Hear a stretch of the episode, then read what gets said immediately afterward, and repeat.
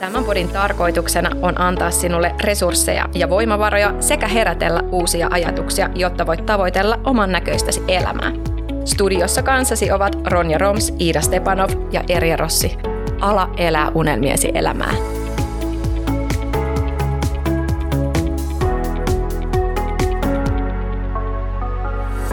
Tervetuloa Syönyt kun säästä podcastin pariin. Täällä ollaan kesää vietelty hetkinen ja nyt ollaan päästy tekemään näitä syksyn jaksoja, joita sinä juuri nyt kuuntelet. Eli aivan mahtavaa päästä pienen lomailun jälkeen tänne mikin taakse. Moikka Ronja, sä oot mun kai studiossa. Kyllä ja mainittakoon myös kuulijoille, että Iidakin on paikalla, mutta ei läsnä. Oon mä läsnä. Okei, okay, kuten, kuul- kuten kuulitte, niin Iida on huoneessa. Kyllä, Iidakin on paikalla. Ja sitten meillä on paikalla yksi erityinen vieras tänään, joka on siis kaikki, kaikki kunnia hänelle ajanut suoraan Kuopiosta Porvooseen nauhoituksiin ja kääntää nokkansa tämän nauhoituksen jälkeen takaisin kohti, kohti kotia Kuopioa. Eli Annika Kajan, tervetuloa ja kiitos, että olet tullut tänne studioon ja nähnyt kaiken tämän vaivan, koska on aivan ihanaa saada sinut tänne studioon. Kiitos, että sain tulla tänne. Ihan mahtavaa.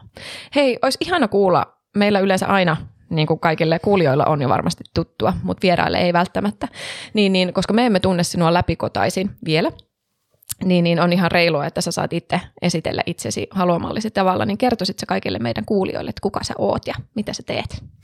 Tämä on vaikea kysymys saada ainakaan tiiviiseen pakettiin, mutta tota, olen siis Annika Kajaan, öö, melkein 30. Kuukauden päästä on syntymäpäivää. Onneksi olkoon. Olet siis leijona.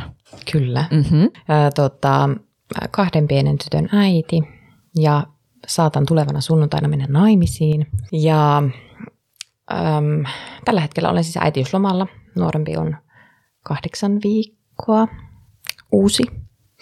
Ja tota, työkseni ö, olen esihenkilön logistiikassa ja siinäpä nyt nämä perusjutut. Varmaan syvemmälle päästään kohta kysymysten myötä. Kyllä, kuulostaa ihanaa. Joo, ja siis jos sua on seurattu, tai jos joku on seurannut sua Instassa tai lukenut mediaa, niin tota, siellähän on tullut sun taustaa niin kuin enemmän ja rahapuheeseen liittyen sun omaa taustaa, mikä liittyy velkaantumiseen. Kyllä. Ja mehän ollaan siis aikaisemmin tässä podcastissa puhuttu, meillä on ollut velkaneuvojaa ja meillä on ollut muutenkin velkaantuneita henkilöitäkin kertomassa sitä tarinaa, koska meidän se tarina on niin todella tärkeä ja se rikkoo sitä tabua niin kuin tosi hyvin, kun asioista puhutaan. Ja kyllä me nyt tänään ainakin halutaan siihen vähän sukeltaa. Joo. Ehdottomasti.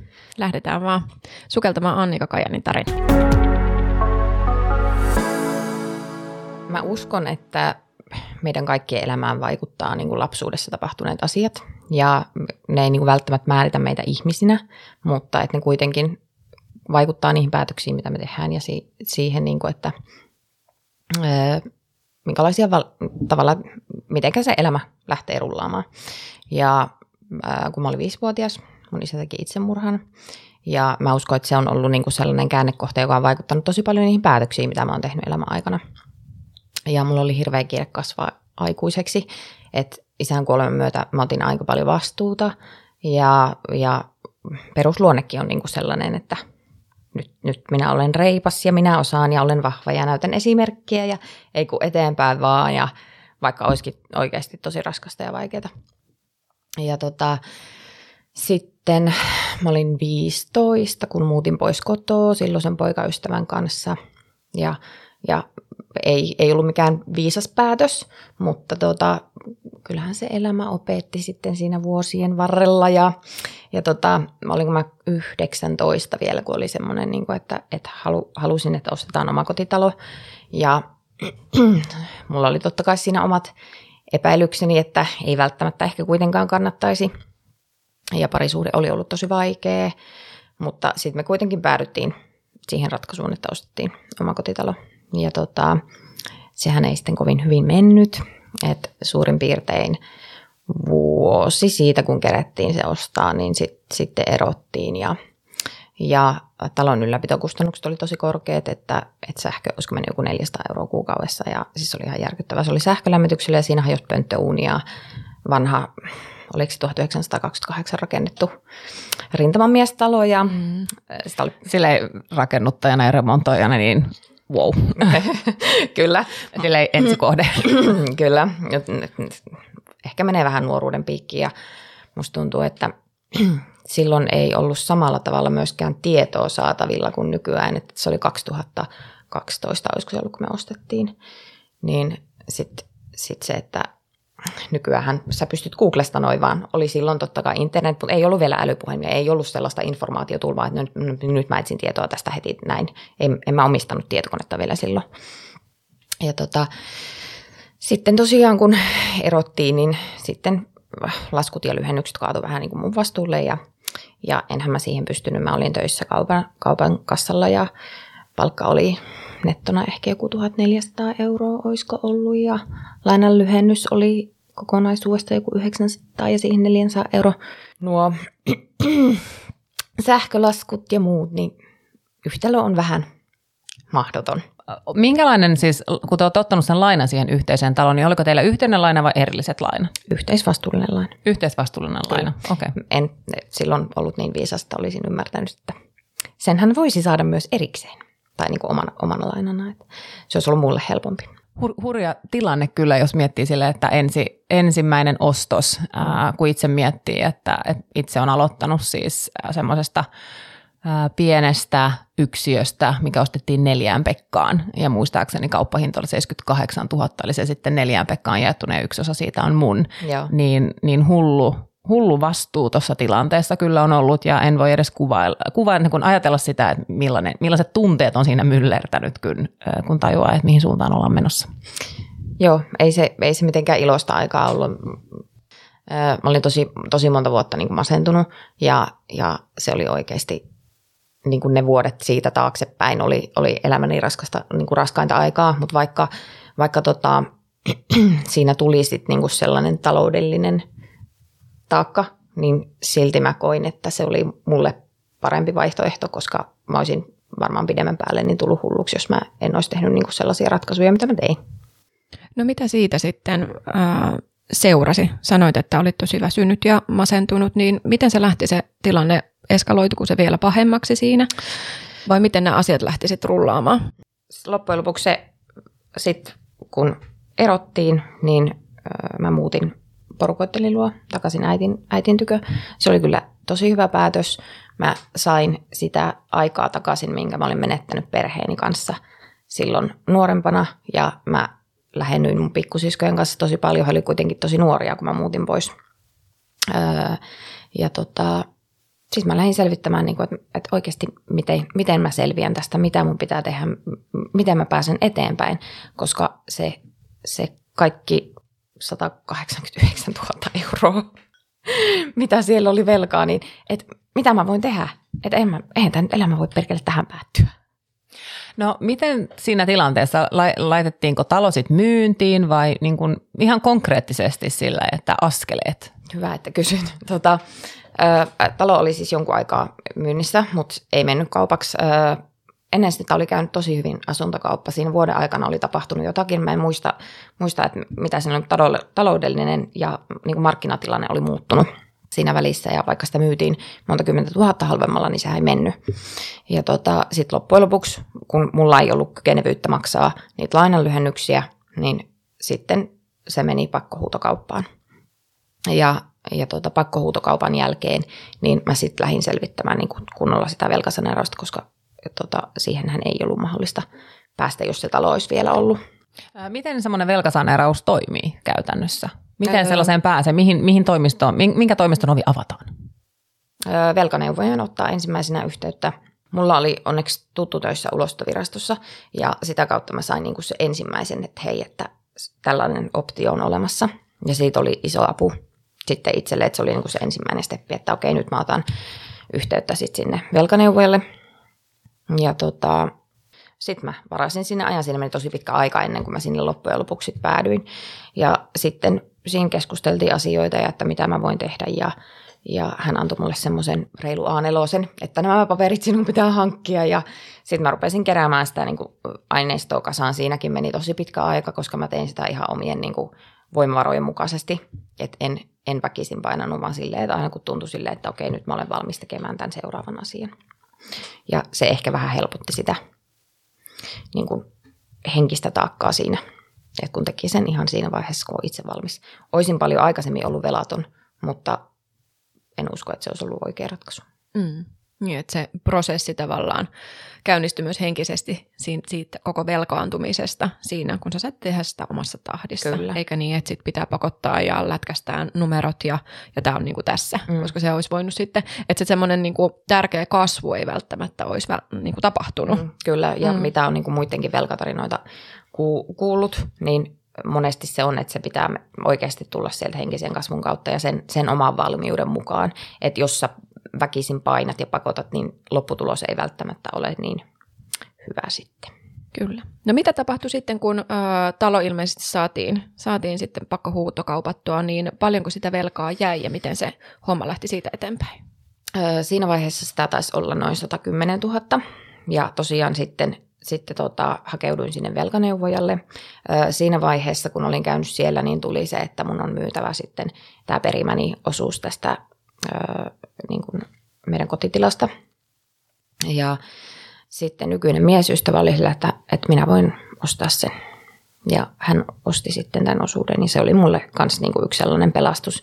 Ja, ja miksi tämä ei ollut aikaisemmin myyty, niin äidillä oli siinä lesken suoja. Mm-hmm. Niin tota, se on vähän monimutkaisempi prosessi sitten. Ja se oli tosi ihana, että sit mies tuli siihen ja oli silleen, niin kuin, että, että hän ostaa sen. Ja hän on nyt siellä sitten omaisuutta ja metsämaata ja kaikkea, että niin kuin jatkokin ajatellen, niin kiva sijoitus. Kyllä, kyllä. Ei lähtenyt ihan vieraisiin, vieraisiin koteisiin. Just näin. Mutta tota, öö, joo, sen jälkeen, se oli 2016, kun tämä kauppa oli tehty, niin sitten mä pääsin velkajärjestelyyn. Ja tota, sehän tapahtuu sitten käräjäoikeuden päätöksen kautta ja siitä se sitten maksua. Mm. Ja Voisitko avata sitä, niin kuin juuri sitä päätöstä ja miten tavallaan se, se niin kuin, miten se sun tilanteessa tavallaan tuli käytäntöön? Koska mä uskon, että tosi monelle tämä on aivan uusi käsite, että, että mitä se oikeasti siis käytännössä tarkoittaa, jos, jos pääsee näin pitkälle. Joo, äh, velkajärjestelyhän se riippuu ihan ihmisen henkilökohtaisesta tilanteesta, se voi olla viisi tai kolme vuotta esimerkiksi, ja tota, velkajärjestelyssä sulla pitää olla vakiintunut elämäntilanne, eli, eli ö, eläkkeellä tai pitkäaikaistyötön tai niin, työkyvyttömyyseläke tai, tai vakityössä. Ja tota, miten se mulla sitten näkyy, niin no, se määritettiin mun tulojen mukaisesti se, että paljonko se on se, paljonko mun täytyy maksaa. Ja se oli 50 prosenttia siitä, mitä mä nettona saan. Eli mulla tuloraja oli siinä 1200 euroa nettona. Loppujen lopuksi tienasin kyllä paljon enemmän sit siinä aikana, mutta sitten tuli nämä lisämaksut kuitenkin. Ja tota, elämiseen jäi niin sanotusti 600 euroa kuussa ja siitä mä maksoin sitten asumiset ja ruoat ja kaikki kolmen vuoden ajan. Eli tosi haastava tilanne kyllä, jos olisi yksin.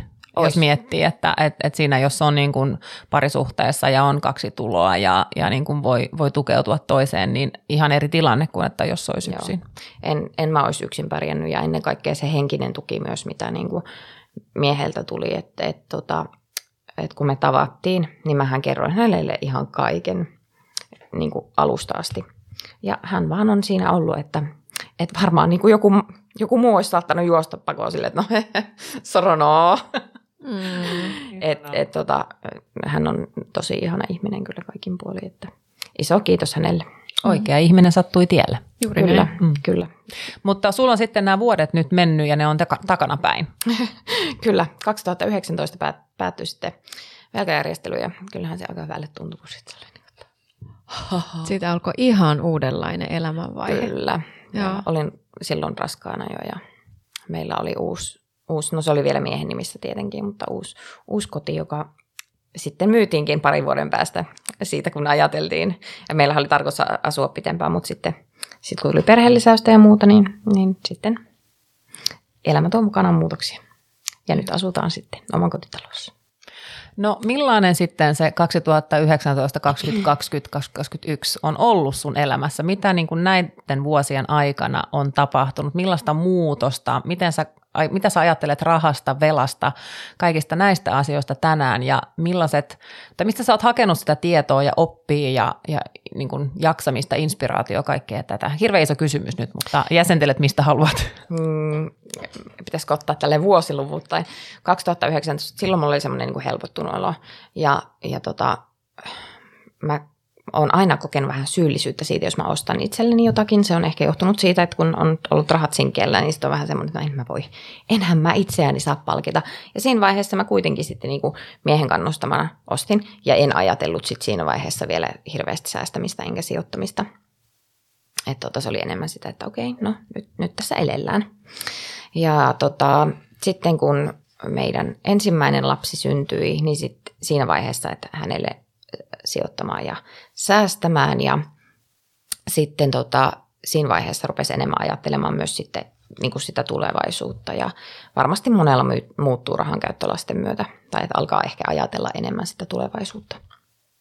Ja tota, sitten äh, nyt mä olen itse sijoittanut niin kuin ihan itselleni niin vähän reilun vuoden ajan, että 2021 toukokuussa. Niin kuin lähti ensimmäinen sijoitus tuonne rahastoon ja siitä sitten pikkuhiljaa. Mindset on muuttunut ihan tosi paljon, erityisesti niin kuin tässä viimeisen vuoden aikana, että sitten niin kuin sitä mukaan kun omat arvot kehittyy ja kasvaa ja oppii ihmisenä, niin sitä kautta myös sitten, sitten muuttuu se rahan käyttö kanssa, että et tota, arvostaa eri asioita. Ja toisaalta en mä nyt koskaan ole hirveästi ollut aineellisen perää, että, että sitten ne arvot on jossain muualla kuin kun sitä rahaa nyt ei muutenkaan ollut. Sitä voisi helposti ajatella, että, että tota, on tarve saada hirveästi kaikkea lisää, että kun ei ole rahaa, mutta oikeasti kun ne, ne tärkeät asiat elämässä on, on ihan jotain muuta.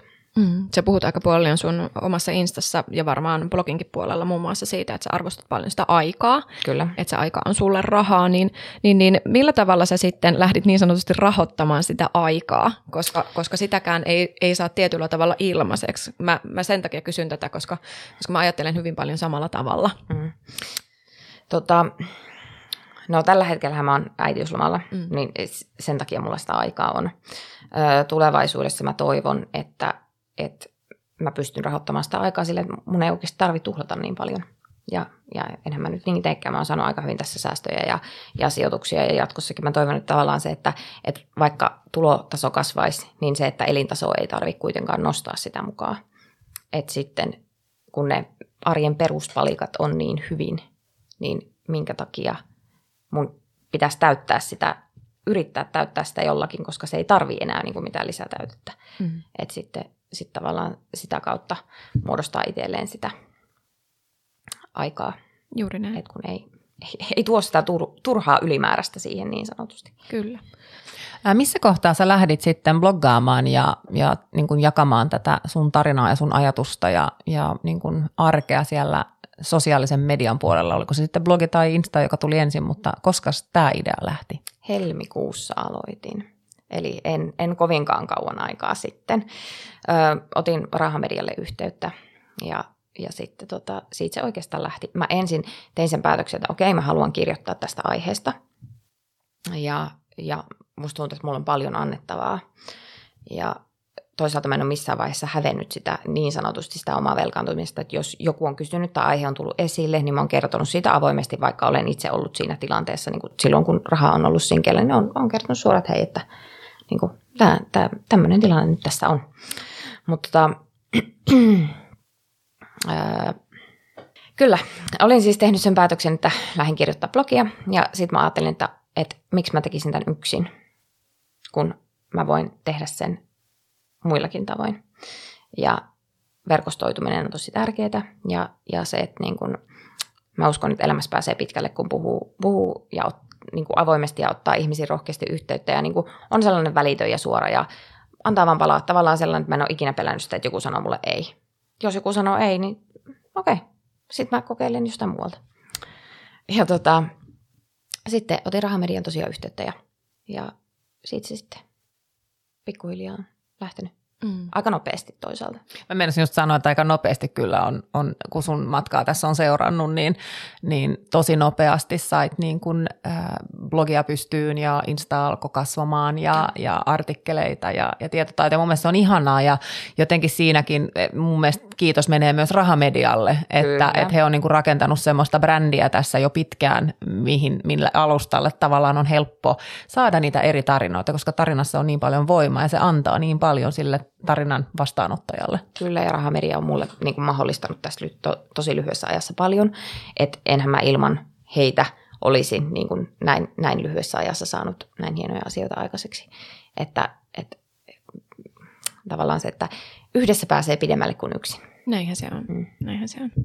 No mitä sitten tota, monesti ihmiset, jotka on kohdanneet elämässään tosi vaikeita asioita ja päässyt tavallaan sille toiselle puolelle, niin aika moni sanoo sitä, että, että he tietyllä tavalla, vaikka se kokemus on ollut tosi raaka ja raju, niin, niin he ei vaihtaisi sitä mihinkään, koska se on heistä tehnyt tietyllä tavalla sen, mitä he on tänään. Niin, niin koet sä, että tai sun matka on tehnyt susta ensinnäkin sen ihmisen, mitä sä oot tänään, ja onko se semmoinen matka, joka on opettanut sulle jotain tosi oleellista elämästä, noin niin kuin ylipäätään? Öö, en vaihtaisi mitään. Mm. Mm. Tämä on tämä perus. Tota, kun ilman sitä mä en välttämättä olisi tässä ja mä oon tosi onnellinen niin kuin nykyisessä elämäntilanteessa. Ja, ja se, että öö, meillä – Kaikilla tulee elämän aikana haasteita vastaan. Ja, ja joillekin ne on isompia niin sanotusti, joillekin ne on pienempiä, mutta kun ikinä ei pitäisi verrata keskenään, koska se, miten me käsitellään tunteita ja, ja, ja asioita niin, ja minkälainen kokemus meillä on, niin sitten tavallaan se, että minulle pieni asia voi olla jollekin tos, toiselle tosi niin kuin iso ja vaikea raskas asia. Ja tota, se, että jos mä en olisi käynyt näitä asioita läpi, niin mä luulen, että mä olisin tosi kova ihminen. Öm, lapsena mulla oli se, että niin kun pitää olla reipas ja, ja niin kun semmoinen, että mä olen rohkea ja hyvä ja minä osaan ja jaksan ja, ja sellainen. Mä olin tosi päämäärätietoinen niin kun jo ihan pienenä ihmisenä ja, ja teininä mä olin oikeasti aika kova jopa, että et sellainen niin kun tietynlainen minä tiedän kaikesta kaiken, kun minä olen kokenut niin paljon ja minähän tästä nyt lähden ja minähän pärjään. Ja, ja sella, sellainen, niin kuin, että, että kyllä se elämä on, on opettanut minua pehmeämmäksi ihmiseksi ja, ja ne vastoinkäymiset on, on tuonut sellaista tietynlaista nöyryyttä ja, ja hyvää, hyvää nöyryyttä. Toisaalta välillä harmittaa, koska mä tiedän, että, että, että kun mä saisin pikkusen vielä sitä sisua sieltä takaisin, että tota, on mä sitä jo löytänyt, mutta, mutta se, että, että että mä ehkä vielä tarvitsen vähän semmoista lisäpontta, mitä mulla oli joskus enemmän. Mm. Mutta kyllä mä sitä kaivelen sieltä pikkuhiljaa. Niin ja mä uskon, että tossakin sä sanoit, että verkosto on, on tärkeä, verkostoituminen on tärkeää, kyllä. niin mä uskon, että just noita palikoita voi saada just sieltä verkostosta myöskin sitä muistutusta siitä, että ai hitsi, että näinkin voi tehdä ja ai hitsi, että nyt mä muistan, että, että semmoisen pienen vilauksen siitä, että kuka mä oon ja, ja siellä voi kehittää itseään ihan, ihan todella isosti, että et, et just se, että hakeutuu sieltä omasta poterosta, missä me kaikki välillä niin kuin ollaan, kun elämä potkii ja työntää, niin siihen että missä saa sitä ihmis, ihmis, ihmisiä ympärille, hyviä ihmisiä ympärille, jotka sparraa, jotka auttaa, jotka tsemppaa, jotka on niin hyvällä fiiliksellä, niin siinä on mun mielestä se on yksi avain, en mä nyt sanoisi onneen, mutta yksi avain eteenpäin. Ky- kyllä ja sitten sit niinku ihana, että sä oot paljon puhunut kateudesta ja siitä, että hei, että niinku, että jos joku tekee jotain siistiä, niin hei, se on sellainen, että no mäkin haluan tehdä noin. Että se on oikeasti, loppujen lopuksi voi kääntää myös sen, sen niinku positiiviseksi. Että tota, sitten just kun verkostoituu ja tulee niitä oikeita ihmisiä ympärille, näkee, että hei toi tekee jotain tosi siistiä, no mäkin haluan. Ja, ja sitten sellainen, että no mähän pystyn siihen kanssa. Et kun... Niin ja siis hirveän harvoin oikeasti, jos on semmoinen, että mä huomaan siis just kateudesta, mä tykkään tästä puhua, koska se on ihan aihe, niin jos mulla tulee semmoinen ja mä kysyn, mm. tyypiltä tai joltain toiselta, niin hirveän harvoin joku sanoo mulle, että en mä sua auta tai en mä sulle kerro tai en mä sua niin puske eteenpäin. Että, että siinäkin on jotenkin se, että se on ihan tyhmää ajatella, että, että kun se kateus iskee, että se paras ratkaisu olisi istua sohvalle ja laittaa kädet ristiin ja näyttää vihasta, vihasta naamaa, vaan useimmiten saa kyllä sitä apua. Ja itse asiassa, ää, mä en muista kuka puhuja siitä sanoi jossain vaiheessa, että, että sillä, että sä et pyydä apua joltakin toiselta, niin se joku toinen, jonka elämäntehtävä on esimerkiksi auttaa, mm. niin sä blokkaat häneltä sen mahdollisuuden, että hän voi toteuttaa itseään. Niin mun mielestä tämä oli ihan älyttömän ihana ajatus siinä, että jos se vaikeus on nimenomaan siitä niin kuin, ää, avun pyytämisessä ja avun vastaanottamisessa, niin kääntääkin sen niin päin, että mun pitää antaa hänellä mahdollisuus, että hän voi auttaa ja jeesaa mua. Kyllä. Ja ää, vielä tuohon aiemmin niin palatakseni, että miten, miten se on vaikuttanut tavallaan muuhun ihmisenä, niin, niin mä koen, että tässä kaikessa on myös se, että, että se on vaikuttanut ammatilliseen kehitykseen. Ja se on toiminut tosi positiivisena niin osana siinä, että, että miten mä toimin esihenkilönä. Että, että työntekijät kokee mut helposti lähestyttäväksi ja niin kuin lempeäksi ja sellaiseksi äh, luottamusta herättäväksi.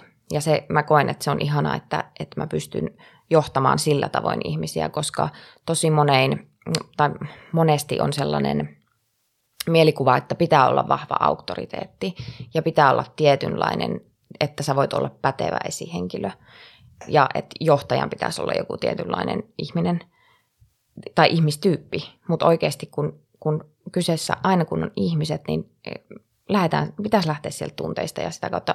Ja monesti työelämässä nyt ei saisi sitten olla, olla tuoda tunteita esille, eikä saisi paistaa se eh, niin kuin Mun mielestä tuossa on niin paljon paskaa oikeasti Joo. siinä, että ei saisi olla tunteita, koska siis ei millään pahalla, mutta me ollaan kaikki siis eläviä olentoja kyllä. ja me mennään kyllä tunteet edellä, siitä ei niin voi mitään, mutta sitten se, että osaako olla rationaalinen kun on tunteet päällä. Tämä. Se on eri asia.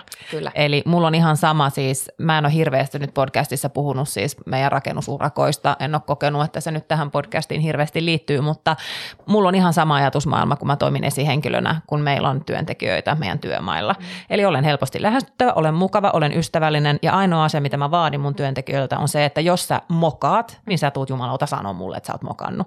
Ja sitten me käydään se asia läpi ja sitten me mennään eteenpäin. Että, et niinku, ja silloin, jos tullaan kertomaan ja mennään eteenpäin, niin sitten kaikki on aina hyvin. Mm. Että niinku just se, että, mutta mä oon ihan samaa mieltä, että, että niinku, se, että on helposti lähestyttävä, sun kanssa voi keskustella, niin se, siitä se rakentuu semmoinen pitkäaikainen ää, yhteistyö. Kyllä. Ja, ja tosiaan just tämä, tämä, että kun ei, on hirveän vaikea ihmisen erottaa se välttämättä, niin kuin, että, että on koti minä ja on työ minä. Totta kai on, on vähän niin kuin kaksi eri osaa, mutta jos sulla on kotona tosi vaikeaa, niin se on aika hankala jättää se kaikki sit sinne taka-alalle. Että sitten jos niin tämä pystyttäisiin saumattomasti yhdistämään ja just tämä rationaalisuus siinä mukana, niin, niin silloin oikeasti ihmiset vois kokonaisvaltaisesti paremmin. Ja sehän on yritykselle hyvä asia, Kyllä. Koska silloin ne tulee töihin ja ne haluaa olla töissä ja ne viihtyy töissä ja niillä on hyvä olla töissä, vähemmän sairaspoissaoloja ja kaikkea muutakin. Eli tätä voisi jatkaa vaikka kuinka pitkään. Kyllä. Plus se, että sitten kun mä oon aina tämmöinen pehmeiden arvojen ihminen, hän on ehkä vähän punaisempi kuin minä. mutta, tota, mutta nimenomaan se, että se inhimillisyys on se, mikä on meillä voimavara. On se sitten siellä perheessä, työn ulkopuolisessa elämässä tai siellä työ, työelämässä ja työyhteisössä. Että sehän on valtava voimavara, että et jos me tullaan, meidän tarpeet täyttyy myös siellä, missä meiltä vaaditaan tosi paljon. Kyllä. Ja se ei täyty millään muulla kuin sillä, että, että meillä on turvallinen olo. Ja se turva tulee taas siitä, että meidät kohdataan. Mm, kyllä. Että se on semmoinen niin kuin, tavallaan niin kuin ympyrä sulkeutuu Kaikki siinä. liittyy kaikkeen. Kaikki liittyy Juuri kaikkeen. näin. Ja sitten totta kai kaikissa on niinku se raja, koska nyt joku siellä varmaan miettii, että, että on esihenkilönä ja sitten siellä on joku henkilö, joka on nyt viisi vuotta ollut jossain poterossa ja alkaa tuntua siltä, että mulla keinot, keinot loppuu. Niin mä ymmärrän senkin. Ja silloin on totta kai pakko vetää se raha, ra, rajakin johonkin. Että kyllä mäkin vedän sen rajan sitten, jos niin kun hommat ei onnistu. Että, että kumminkin maksan palkkaa jostain mm. työstä, joka pitää tehdä. Että jos sitä työtä ei tehdä, niin kyllä se niin kuin se työnantajan vastuu on kumminkin myös siinä silleen salota, että nyt tämä työpaikka on sulle oikea paikka, mm-hmm. että tässä on tämä ja tämä ja tämä paikka, mihin sä voit mennä tämän asian kanssa eteenpäin. Kyllä. Mutta vaan se, että se ensimmäinen askel ei ole se, että johdetaan huutamalla mm-hmm. niin sanotusti, vaan, vaan niin kuin voidaan kokeilla sitä inhimillistä lähestymistapaa. Mm-hmm. Ja, ja niin kuin, jos mä ajattelen, no nyt on äitiyslomalla nykyistä työpaikkaa, niin tota, et siellä on yleisesti ottaen niin kuin meillä tosi hyvä kulttuuri tässä, mutta vuosien varrella olen nähnyt aiemmissa työpaikassa monenlaista johtamista ja varmasti monilla on omat huonot kokemuksensa, mutta se, että nyt kun itse on siinä asemassa, että pystyy vaikuttamaan siihen, mitenkä, mitenkä kohtaa ihmiset niin kuin esihenkilönä, niin haluan tehdä sen sieltä niin kuin inhimillisyyden ja lempeyden kautta. Hmm. Ja itsekin esihenkilönä olleena, niin mä voin sanoa, että ainahan se ei ole myöskään sitä esihenkilöstä kiinni, että ei pääse johtamaan niin kuin haluaa. Hmm. Ja siksi myös välillä hyvät esimiehet lähtevät kävelemään. Kyllä. Eli, eli tota, siinäkin varmaan moni, moni tunnistaa sen oman organisaation tai, tai työpaikankin. Hmm. Juuri näin. No Annika, tässä on kovasti peilattu tuota sun menneisyyttä ja, ja käyty läpi asioita siellä, mutta katsotaan vähän tulevaisuuteen. Minkälaisia tulevaisuuden tavoitteita, haaveita, suunnitelmia sulla on? Öm, no, mä olen aina ollut eteenpäin menevä tyyppi, kuten, kuten tota, aiemmin taisi tulla jo esille. Toki nautin nykyisyydestäkin tosi paljon, mutta haaveita pitää olla. Ja, ja toivottavasti nyt vuoden päästä syyskuussa pääsisin aloittamaan sitten innovaatiojohtamisen opinnot. Katsotaan kuinka käy. Nyt tällä kertaa en päässyt, mutta olin siihen varautunut, että tota, ei, ei hakupisteet riitä. Ja nyt olisi tarkoitus sitten tota, käydä avoimen kautta kursseja, että saisin vähän niitä lisäpisteitä sitten sinne yliopistoon varten, kun ei näe, ei olisi kuin se kaksi vuotta, että saisi maisterin tutkinnon. Ja tota, nythän mä etsin sitten ensimmäistä omaa sijoitusasuntoa. Et meillä, on, meillä on kiinteistöjä niin kuin yhdessä, joka on vuokrattu ja, ja sitten niin kuin muita sijoituksia, mutta, mutta se, että nyt on se oma sijoitusasunto. Mä haluan tänä vuonna yhden ja ensi vuonna toisen. Että ne on niin kuin sellaiset selkeät konkreettiset, mitä haluan tehdä. Ja toivon, että työssäni pääsisin jossain vaiheessa auttamaan ihmisiä niin kuin yrityksissä talousasioissa, eli käytännössä tuomaan sinne sen henkilökohtaisen talouden aspektin, että pystyttäisiin työnantajina tarjoamaan sitten niitä palveluita niin kuin henkilön, henkilökohtaisen talouden tueksi ihan siellä työssä.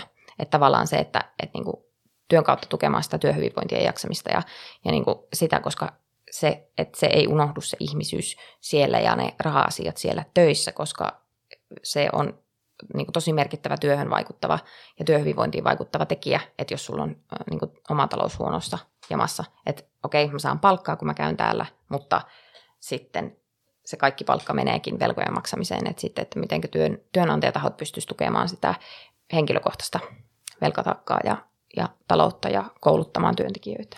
Ja toi on tosi hyvä, koska siis valitettavasti talousosaaminen Suomessahan on aika huono. Siis sillä jos puhutaan ihan konkreettisesti, miten kannattaa vaikka budjetoida tai mikä on indeksirahasto. Tai Kyllä. Että, että olen ihan yllättynyt, että vieläkin on siis niin paljon tekemistä ja joka kerta kun avaa jonkun näin voit budjetoida jutun Instagramissa, niin tulee aina joku, joku huutaa, että vitsi, tämä oli hyvä, että en ole tähän aikaisemmin törmännyt, että työtä on siis tehtävä ja me vietetään työpaikalla sellaiset kahdeksan tuntia päivässä kumminkin, mikä on siis enemmän kuin arkena meidän perheen kanssa. Kyllä joten mun mielestä tässä olisi oiva mahdollisuus, ja sehän on myös hyvä yhtiöille ja valtiolle ja kunnille, että jos tällaiseen asiaan panostetaan, koska se lisää hyvinvointia, se lisää osaamista, se ennen, ennen kaikkea auttaa Suomen taloutta myöskin, kun ihmiset alkaa säästämään ja sijoittamaan. Meidän eläkejärjestelmä on muutenkin semmoinen pikku pieru, joka luultavasti räjähtää jossain kohtaa, niin, niin sehän on vaan hyvä, jos ihmiset pystyy pitää huolta itsestään. Kyllä. Niin mun mielestä toi on tosi tärkeä aihe ja mäkin toivon, että siihen suuntaan niin kuin mennään enemmän. Ja mun mielestä yksityiset toimijathan on tässä ää, niin kuin helpommassa asemassa, että, että he voivat nyt jo mm. ottaa jonkun rahavaikuttajan, rahapuhujan pitämään vaikka ty- tyhypäivänä jonkun luennon. Eli, eli se on helpompi tavallaan niin kuin sinne mm. lähteä. Eli vinkki vinkki, jos kuuntelet ja olet sellaisessa asemassa, että, että sulla on mahdollisuus vaikuttaa vaikka yhteisön tyhypäivään, niin ota ihmeessä yhteyttä ihmisiin. Kyllä se on, kun säästäkin tekee niitä puheenvuoroja. Kyllä, ja ei ole pitkä aika, kun sen postau, tein postauksen aiheesta, että niin kuin yksilön vaurastuminen tukee valtion vaurastumista, että miksi me ei haluttaisi toimia sillä tavalla, että se, se lähtee myös sieltä. Ja tarjota sellaisia, sellaista tukea ja sellaisia palveluja työntekijöille, että hei, niin kuin se tukee, niitä, tukee sitä ihmisten vaurastumista. Annika, sellaista mä tässä nyt mietin, koska mä oon sen puolesta puhuja, että jaetaan aina hyvät neuvot ja hyvät ideat ja hyvät paikat ja ihmiset ja blogit ja kaikki muut, niin onko sulla semmoista, niin kuin, että mistä sä oot tässä vuosien saatossa nyt saanut sitä energiaa, inspistä, drivea, verkostoa, kaikkea muutakin, kirjoja, podeja, mitkä on auttanut sua matkalla, mihin sä olisit toivonut, että, että sä olisit itse voinut ohjata itsesi aikaisemmin? Öm, no, viime aikoina olen hyvinkin paljon, että se on painottanut sosiaalisen median puolelle, muilta oppiminen.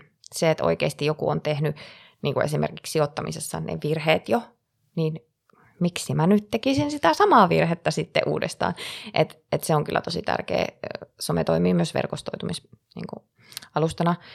Julia Turenin kirjat on lukenut ja minimalismi.